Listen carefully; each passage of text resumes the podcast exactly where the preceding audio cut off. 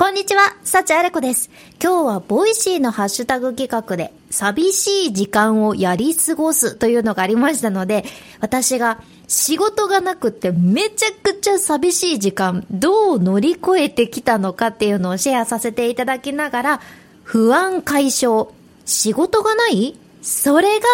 チャンスですというテーマでお伝えしていきます。ね、私は11年間表に出て喋る仕事っていうのをしてきたんですけど、そのうち比較的安定して、割とちゃんとお仕事をもらえるようになったのが、7年経ってからぐらいなんですよ。だから本当に、その喋り一本で食べていけるようになったのが、後半の3、4年で、それまでも7年間ずっとアルバイトと並行して、必死に頑張ってきたんです。で、これはね、どれぐらい伝わるかわかんないんですけど、もう、めちゃくちゃ辛いんですよ。この7年というのは、周りは普通に大学卒業して就職していて友達とかはもうボーナス普通にもらったり昇格したり親とね自由に旅行に行ったりっていう風にする中で、私は一人なかなか芽が出ずに、というか7年もアルバイトしながら、それも深夜の工場のバイトとかで生活も不規則だったし、いや、私は本当に、この仕事で食べていけるようになるんかなっても正直わからなくなる瞬間もたくさんあって、で、私もその仕事をもらえるようになって、忙しくなってからは、ああ、お休みがあったらどんだけいいだろうって思ってたんですけど、自分はお仕事をめちゃくちゃ頑張りたいのにもかかわらず、暇な時って本当にメンタルに来るんですよね。どうやっても同じ業界の売れっ子とされる子たちと比べて落ち込んじゃうし、ああ、このままお仕事もらえなかったらどうなるんかなとかって無駄に不安になってましたし、で、そういう時ってね、自分に自信がなくなってもう、ますます自分から輝き 魅力がなくなっちゃって、新しいお仕事を手に入れることもできなくて、で、それでもね、もう生活するためにアルバイトして踏ん張ってたんですけど、いや、自分これでいいんかな？いや、別の道が良かったんじゃないかなとかって悩みが出てきて、もうどんだけ辛かったかわかりません。うん。でも、そういう時期を私が乗り越えられたのが、自分に考える隙を与えないっていう方法だったんですよね。で、これに関してまず私も好きな老子の教えっていうのがあるんですけど、老子の名言に、もし落ち込んでいるなら、あなたは過去に生きている。もし心配しているなら、あなたは未来に生きている。もしあなたが平穏を感じているなら、あなたは今を生きているっていうのがあるんですよ。もし落ち込んでるならあなたは過去に生きている。もし心配しているのならあなたは未来に生きている。もしあなたが平穏を感じているならあなたは今を生きているっていう言葉でね。で、この老子が大切にされていた考え方の軸に人生とは川の流れのようなものっていうのがあるんですけど、川の流れに身を委ねるというのが一番心地よくって、自然にの抵抗なく前に進めるということで、うん、なんか例えば流れていくうちにね、あそういえば先週、あれ失敗しちゃったななんで先週自分あんなことしたのかなんでかって、ある意味その過去にこだわって川の流れに反してね、逆に進もうとしたらそれだけ自分に負荷がかかってきつくなるし、逆に、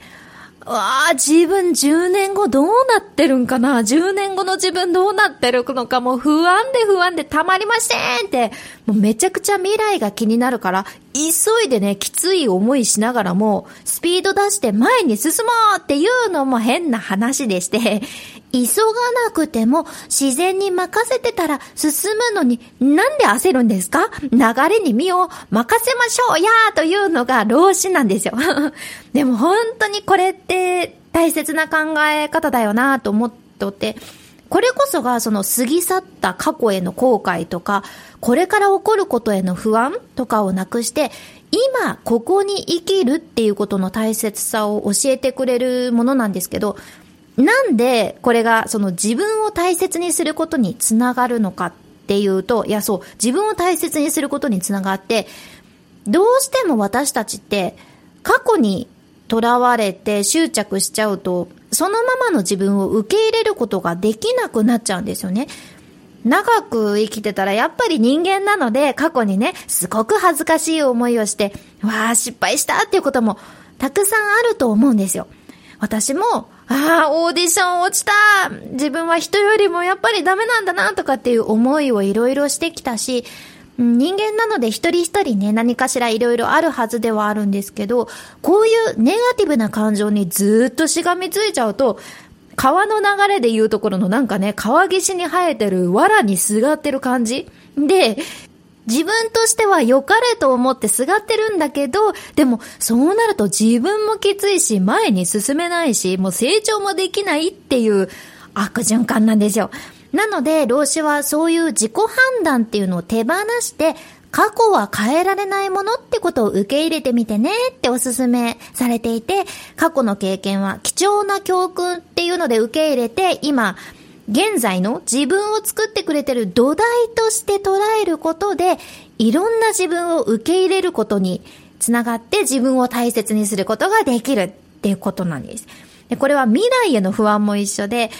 私たちってどうしてもね、あ、これからどうなるのかなって先のこと心配しちゃって不安感じたり怖がったりしちゃうんですけど、老子から言わせれば、いやいやいやいやいや、それが今の自分の喜び妨げとるんよっていう 話で、未来というのはもう誰にとっても予測不可能なものですし、その予測しようとしてもできない未来に過度に注意を向けすぎると、今この瞬間に得られる喜びとか心の平和が奪われちゃうんですよね。うん、今の目の前にある自分を幸せにしてくれてるものも全部全部見逃しちゃうわけですよ。そういう意味での今を生きることの大切さっていうことなんですけど、うん、ただね、意外に仕事がうまくいってない時、仕事が取れてない時の暇な時って、今に集中するのが本当に難しくて アルバイトしていてもね、不安と後悔しか出てこないんですよ。私も深夜の工場でね、冷凍のお肉を半分に折るっていう不思議な作業をしてたんですけど、お肉を半分に折りながら、私どうなるんかなってめちゃくちゃ考えちゃっていて、もうマインドフルネスになりようがない状態だったんです。だからこそ、そういう時は自分に考える隙を与えないぐらいもう自分を磨く作業でいっぱいにするっていうのを実践してたんですよね。自分の夢とか自分の目標を達成するためにそのためのプラスになる作業最初の7年間というのは本当に私もどうやったらお仕事を勝ち取ることができるのか、自分の見た目も一生懸命磨いて資格の勉強もそうだし、自分のスキルを上げるために、とにかく努力するっていう時間に変えて、ある意味その忙しくて他のスキルをね、磨く時間さえない人からするともう時間があるってとっても羨ましい状態でもあるので、この時間、チャンスに変えた方が絶対いいはずなんですよ。だからお仕事がない時って、前に進んでる感覚をつかみにくって、つかみにくくって、すごくきつかったんですけど、自分がやるべきことでいっぱいにして、あえて自分を忙しくして、前に進んでる感覚を自分で作るというのが、当時の自分にとってはもう心がすごく楽になる過ごし方だったし、今目の前のことに集中するっていうマインドフルネスにつながってたなって思います。なので、特に考えてしまう時とか自分はやりたいのに仕事が全然取れなくって寂しい時、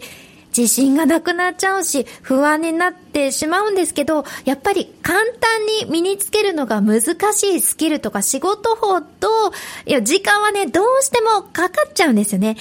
ただ、ちゃんとゆっくり着実に身につけたスキルっていうのも間違いなくあなたの武器になります。なので、それを踏まえた上で、時間を使って自分を前に進めてる、進めてくれることを一生懸命やってみてください。暇な時間は大チャンスです。なんとかなります。今回の内容もちょっとでも何か参考になれば嬉しいです。今回はもう一つ、手塚治虫の失敗からの人生哲学、一流のインプットとはというテーマで話してる回、チャプターに貼ってます。ぜひ、